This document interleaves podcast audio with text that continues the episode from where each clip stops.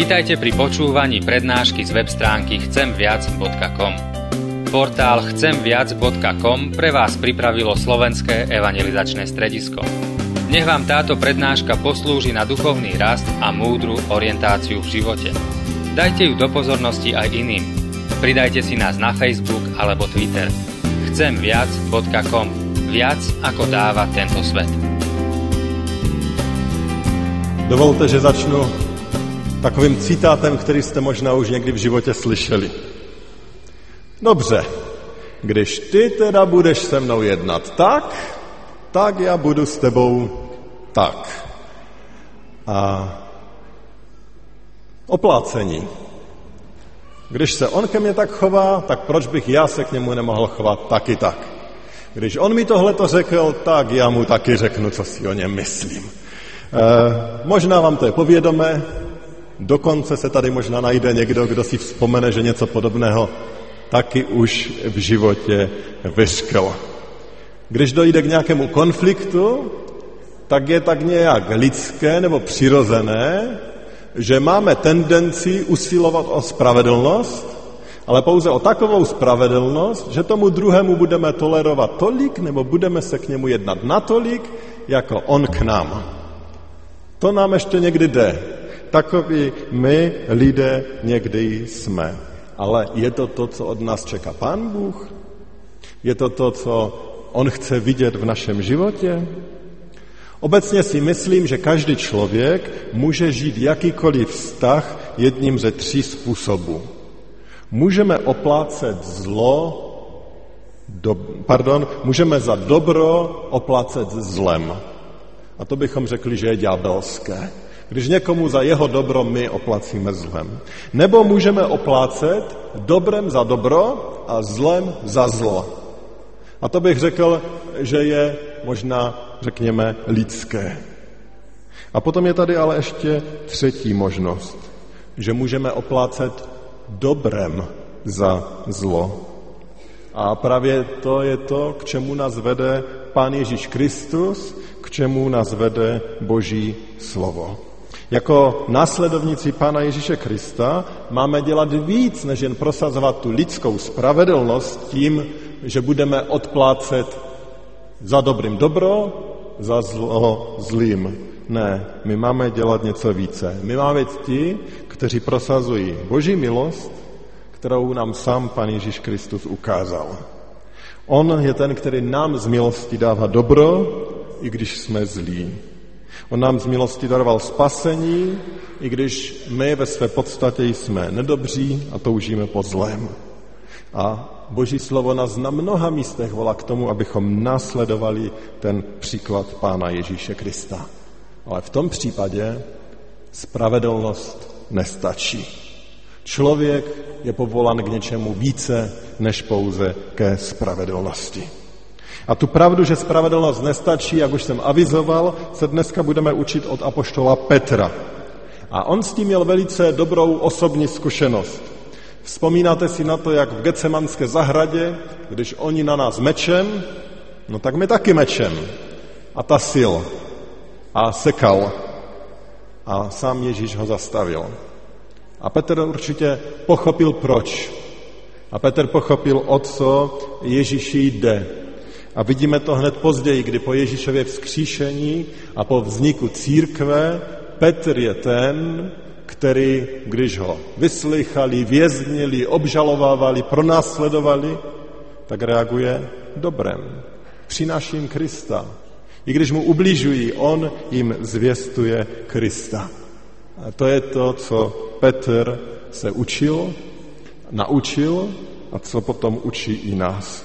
A učí nás to textu, který teď přečteme a k tomu se můžete postavit. V textu, který budeme číst z prvního listu Petrova, z třetí kapitoly, od 8. po 9. verš. A tam čteme nasledující slova.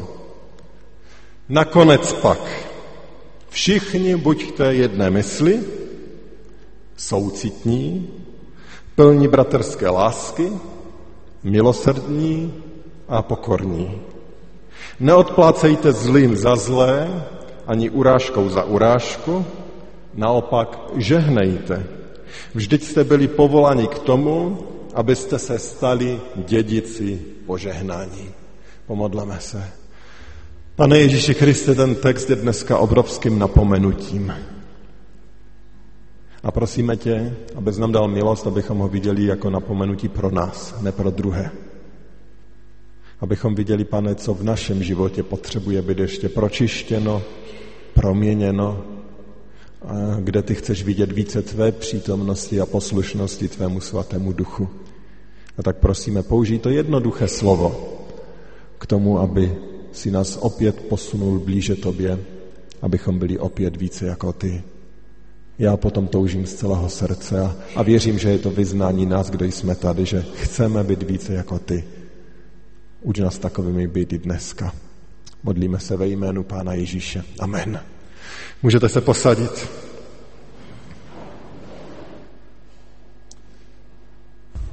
A poštol Petr nám tady ukazuje na to, že člověk, který uvěří v Pána Ježíše Krista, musí něco dělat se svým životem. Něco se prostě musí měnit. Nejde jenom říct, já jsem teď křesťan a žít úplně stejným životem. To, to prostě nejde, protože Boží duch nás vede ke změně, ke změně v našem životě. A kdybychom četli ten list apoštola Petra, celou tu kapitolu, tak tam je spousta všelijakých rád. V těch verších před tím naším textem tam se hovoří hodně o manželství a potom to Petr zhrnuje a říká nakonec pak. Jinými slovy, ty rady, které tam dal, on zhrnuje do toho, co jsme vlastně přečetli a říká, to je taková suma, to je takové zhrnutí toho všeho, co je tady důležité Jinými slovy, to je vlastně to nejdůležitější. A on tady dává ty eh, rady, které jsme přečetli. A těch rad je tam více a já jsem to rozdělil do třech takových kroků, ke kterým nás tady Apoštol Petr vede.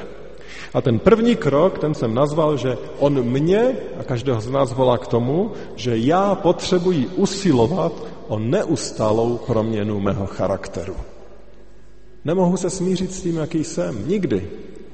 Pořád já, Michal Klus, a, a platí to věřím o vás, potřebuji usilovat o proměnu mého charakteru. A Apoštol Petr eh, tady eh, dává jakýchsi takových pět konkrétních oblastí našeho charakteru, o jejichž proměnu máme usilovat. A on říká, že to je celoživotní zápas. A těch pět vlastností eh, tady máme vyjmenovaných. A je to, že se máme učit být jednomyslní, soucitní, plní bratrské lásky, milosrdní a pokorní. Máte to tam před sebou, těch pět věcí. Učit se být jednomyslní, soucitní, plní bratrské lásky, milosrdní a pokorní. Možná by ani nebylo třeba moc ty vlastnosti rozvádět, ale přesto e, jsou to jakési specifika života církve a dovolte jenom velice kratičce. Když je tady řeč o jednomyslnosti, tak tady určitě není řeč, že máme být všichni stejní, ale je tady řeč o tom, abychom směřovali k jednotě. K jednotě toho, jak smyšlíme, jak žijeme, jak hovoříme. Jinými slovy, asi bychom se měli ptát sami sebe, jestli nemáme tendenci vždycky jít proti všem. Vždycky přijít s jiným názorem, vždycky skritizovat to, co se děje, protože se nám zdá, že my víme, jak je to lépe. A tady teď nechci říct, že není důležité přijít eh, s oprávněnou kritikou, s dobrou radou, bojovat za pravdu, ale otázka je, s jakým nastavením to děláme. Chceme, aby to prospělo jednotě božího lidu, to je ta jednomyslnost. Potom tam je o soucitnosti že máme cítit bolest druhých, máme jich chtít vnímat, nemá nám být lhostejná a máme k ním citlivě přistupovat a citlivě s nimi jednat. Dále se máme stále učit eh, milovat své bratry a sestry. A pokud chceme to nějak specifikovat a pomoct nám v tom, tak si představte někoho, který vám zrovna moc nesedí. A to je ten první, kterého bychom se měli učit, jak ho mít rádi, jak mu tu lásku projevit. A aby se lidé mohli mít rádi, tak se potřebují znát. Potřebují se znát lidé ve sboru. Nejde přijít jako cizinec a odejít jako cizinec. Je třeba budovat vztahy, kontakty a proto jako sbor chceme dělat více, než mít jenom bohoslužby v neděli ráno.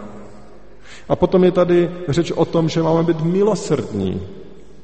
A ta milosrdenství se projevuje především vůči těm, kteří chybují, kteří padají, že nejsme ti, kteří je odsoudí, ale ti, kteří s tou láskou podají ruku, pomohou jim vstát, pomohou jim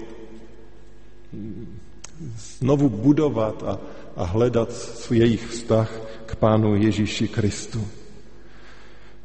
Ne, není to výzva k tomu, abychom ignorovali hřích a dělali, že na věcech nezáleží, ale abychom tak jako Pán Bůh byli rychlí v odpuštění. A nakonec je tady ta výzva k pokoře. A pokora je samozřejmě výzva, abychom druhého považovali za, za důležitějšího, než jsme my sami. Abychom si vážili těch druhých, abychom je respektovali. Nebudu to, jak už jsem řekl, rozebírat nijak dlouze, ale, ale chtěl jsem, abyste to tady měli na očích a, a podívali se eh, na těch pět věcí. A chtěl bych vás vyzvat možná dokonce i k takovému konkrétnímu kroku teď v této chvíli. Když se podíváte na těch eh, pět, řekněme, jakýchsi vlastností, které by křesťané měli být, kterou z nich byste řekli, na které z nich potřebuje Pán Bůh nejvíce pracovat ve vašem životě? Ne v životě souseda, manželky, těch sedící před vámi nebo za vámi, ve vašem. Opravdu vám dám chviličku času. Podívejte se na těch pět. Kdo nevidíte, tak vám to zopakuju, že tam je ta jednomyslnost, soucit, bratrská láska, milosrdenství a pokora. A dovolte Božímu duchu, aby vám ukázal, která z těch je nejdůležitější. Kde mám nejvíce co vyznávat, že tady selhávám, kde potřebuju nejvíce prosit, aby mě Pán Bůh proměňoval a prosil. A udělám to možná trošku nezvykle, ale, ale poprosím, opravdu udělám teď takovou minutku ticha, můžete se na to podívat, můžete se zamyslet a můžete možná Pána Boha poprosit, aby vám ukázal, která z těch věcí potřebuje být proměněna. A můžete to Pánu Bohu v modlitbě říct, že potřebujete eh, být více pokorní, nebo že potřebujete více milovat ty, kteří jsou kolem tady. Poprosit o odpuštění, že je málo lásky, málo pokory ve vašem životě a poprosit, aby sám Pán Bůh ji přidával. Skloňme se teď ke kratičké modlitbě.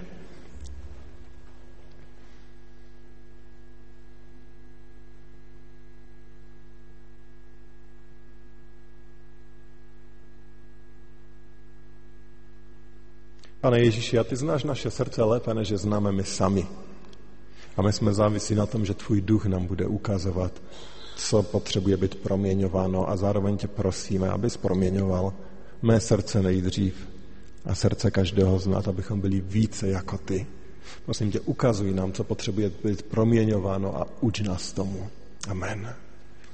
A opravdu do vás povzbuzuji, zkuste si tu jednu vlastnost, stačí jedna, ti lepší z vás si mohou zapamatovat všech pět, ale když si jednu z nich zapamatujete a říct si, tento týden, tento týden se o tohle to budu modlit.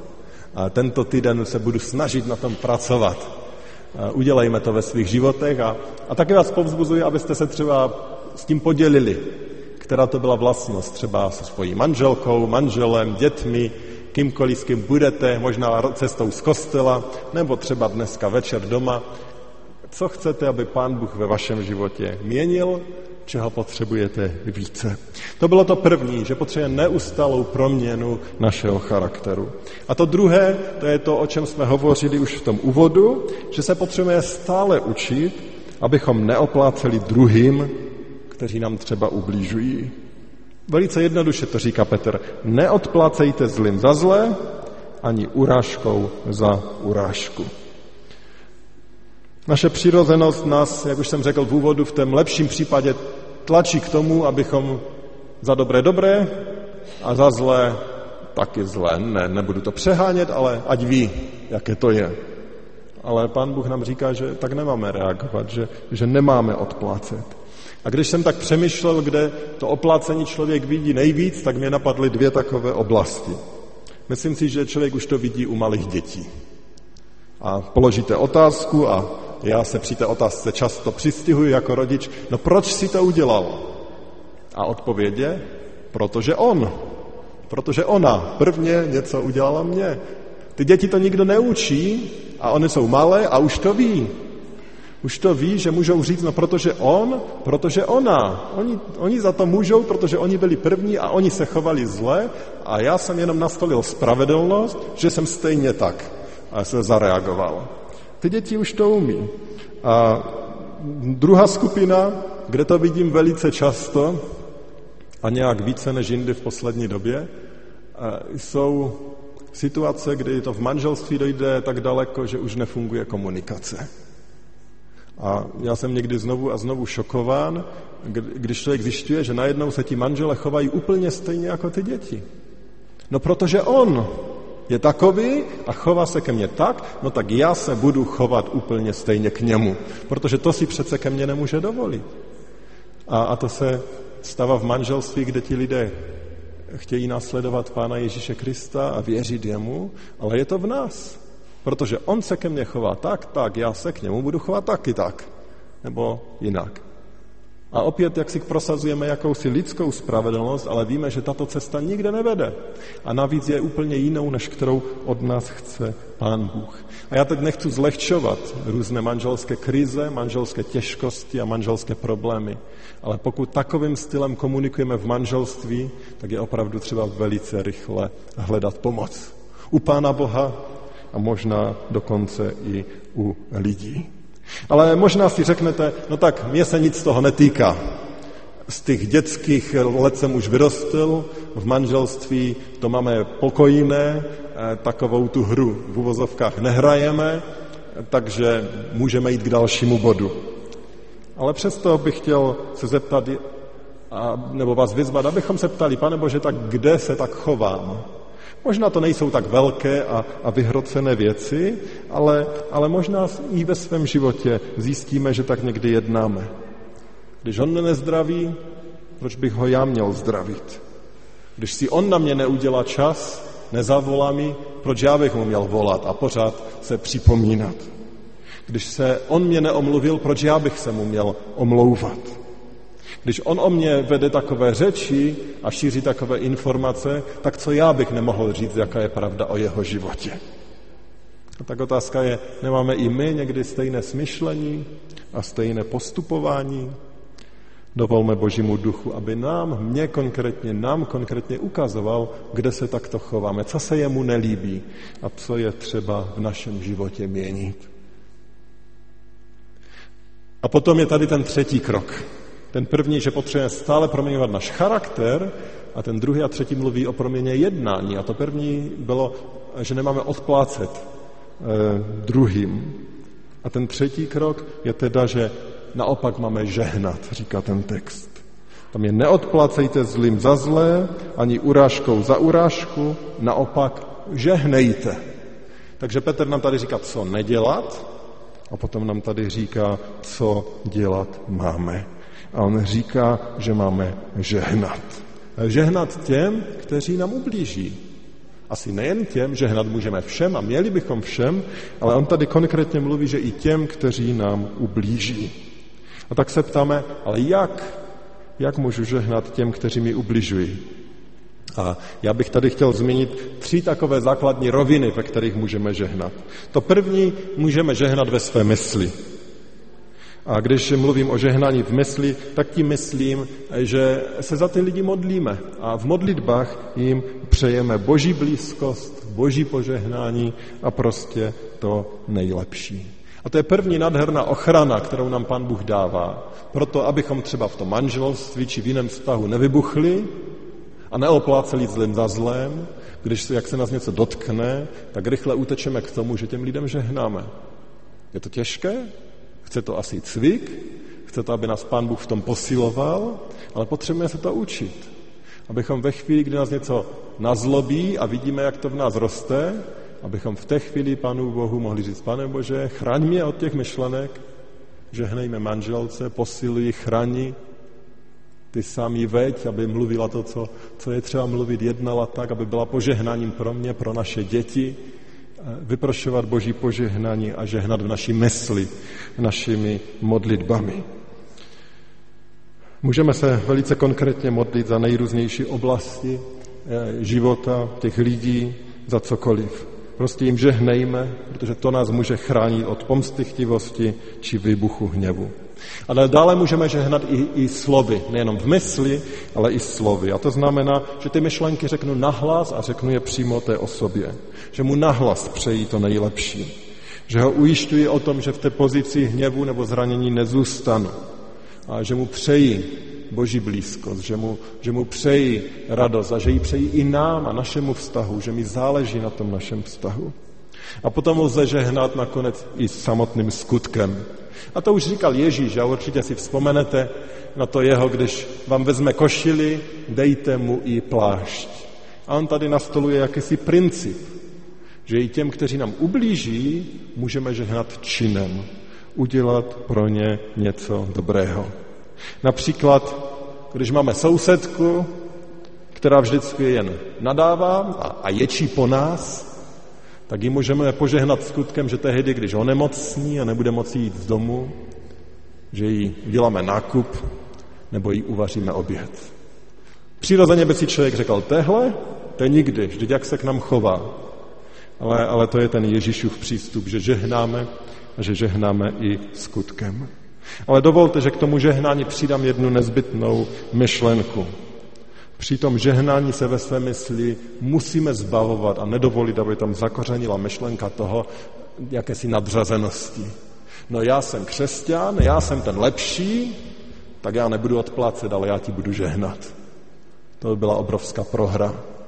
Proti tomu se od toho musíme utíkat. Neděláme to, protože jsme lepší, že my jsme někdo, Děláme to proto, že k tomu nás povolává Pán Ježíš a protože tohle to on si chce použít k tomu, aby naše životy měnil, aby se našich životů dotýkal. Ta motivace je tam strašně důležitá. Bratři a sestry, vrátím se k tomu, nebo zakončím tím, čím jsem skoro začínal. Tím největším příkladem toho, který neoplácel, je Ježíš Kristus. On, který mohl své nepřátele v době mučení a křižování zahnat slovem, On se nechal přibít na kříž, aby se jeho smrt stala požehnáním pro nás. Protože právě díky jeho smrti jsou nám odpuštěny naše hříchy, naše selhání a pozývám mě i vás všechny, abychom mu za to nikdy nepřestali děkovat. A tím největším poděkováním samozřejmě je to, když v jeho síle budeme vědomně pracovat na té proměně našeho charakteru, když jej budeme nasledovat tím, že nebudeme oplácet zlým za zlé, když budeme druhým žehnat. A to není jediné vyjádření vděčnosti Bohu. A pán Bůh si to totiž navíc použije. Použije si to k tomu, aby hojil a chránil naše vztahy, ať už to jsou manželství, vztahy v rodině, v mládeži či kdekoliv ve sboru. A dalším bonusem je to, že potom je ta naše víra taky přitažlivá pro lidi, kteří Panu Bohu nevěří a, a, a neznají eh, Boha, neznají jeho milost. Když vidí, že takto žijeme, že se takto k ním jeden k druhému chováme, tak i ta naše víra je začne zajímat a stane se přitažlivou. Oni po také víře zatouží. Už na začátku té kapitoly, já už to nebudu citovat, je řeč o tom, že svým příkladným jednáním můžeme získat ty, kteří v Boha nevěří. Protože uvidí, že to, co mluvíme, to také žijeme. A tak vás chci dneska teda vyzvat, abychom to Pánu vyznali jako touhu našeho srdce. Že chceme, aby On proměňoval náš charakter, že chceme, aby nás zastavoval, kdykoliv máme tendenci odplácet zlým za zlé, a že chceme, aby nás učil znovu a znovu žehnat druhým těm, kteří jsou kolem nás, i těm, kteří nám nepřejí a chtějí nám špatně. Pán Bůh nám k tomu může dát sílu. Pán Bůh nás tomu může učit, ale je to o našem rozhodnutí a odhodlání do toho zápasu vstoupit. Když bychom každý chtěli tento boj, tento zápas o čistotu naše víry bojovat. Ať nás všechny v tom Pán posiluje. Amen.